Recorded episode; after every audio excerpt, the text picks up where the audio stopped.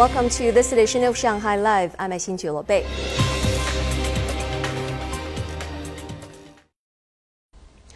Early this month, China's shipbuilding industry marked a new milestone, the delivery of first domestically built large cruise ship.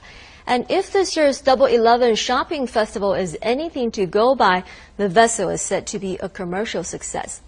As Zhang Shixuan reports, a special live stream was held to sell cruise tickets, and it yielded one quite surprising result.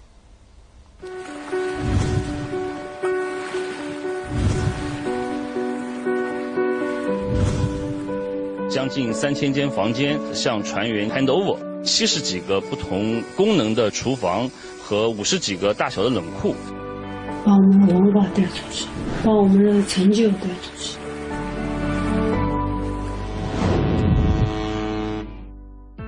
In less than two months, this ship will start its first commercial journey, which means it will become a home away from home for its first batch of passengers, a place where they can eat, relax, and be entertained, all inside this large vessel. There are almost 10 dining places where passengers can enjoy a buffet, Western cuisine, and some special Chinese style food like hot pot. People can even play mahjong here. It's entertainment favored by Chinese people. For example, the theater on the ship is cooperating with Mahua Fun Age, tailored to Chinese people's interests. The trimmings on board the ship will certainly be familiar to locals. But this vessel's interior decoration specialist believes it will be popular with people even if they aren't familiar with traditional Chinese culture and style. European and US, basically the old ships is a little bit like same. So this is made for the Chinese people. So hot pot. We don't have hot pot in, in the European ships. So it's uh, small things, you know, they are anxious to see, okay, what, what is the cabin, how it look like, the design, everything, you know, because people have different opinion about the Chinese. This is China's first domestically built large cruise ship. Let's put it right here, where it's easy to see.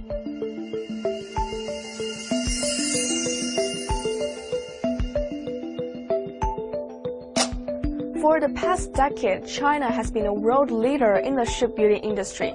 But cruise ships are extremely complicated, so they weren't part of the original development of the industry in China. The segment was dominated by the Western world. But recently, China has taken the first steps into building cruise ships, and it certainly won't be the last. It's a crystallization of the cooperation between companies from home and abroad, a process of learning and adapting. It has been amazing, you know, the process, uh, the different way how they work, and they have learned how we work in Europe. It's like mixing the cultures together. For example, we had little bit steel issues in the beginning, and, and how fast they fixed those ones. It, it, it was amazing, you know, see that one because in Finland it, it's totally different. At the beginning of the project, we contacted almost all Chinese suppliers for luxury ro-ro passenger ships and ro-pax ships to build this cruise ship with us.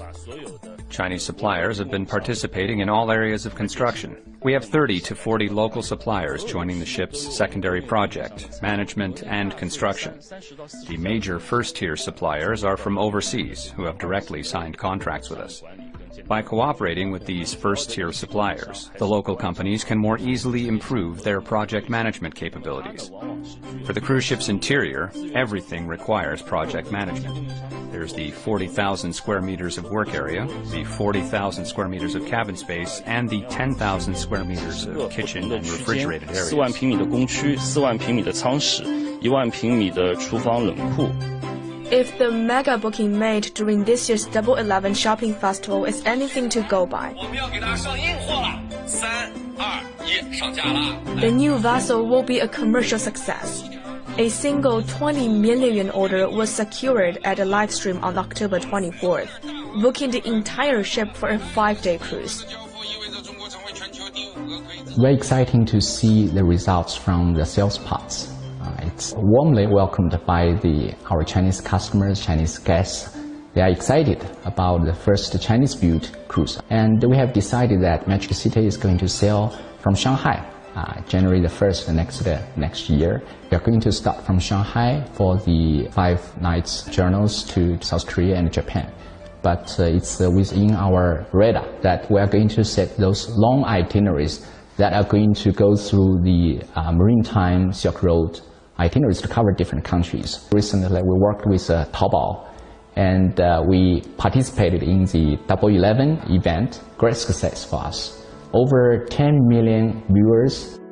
A new sector creates a new ecosystem of the industrial supply chain, which in turn creates more job opportunities and contributes to the country's overall economic growth. In Europe, one of the most developed cruise ship economies, the industry provided more than 400,000 jobs in 2017.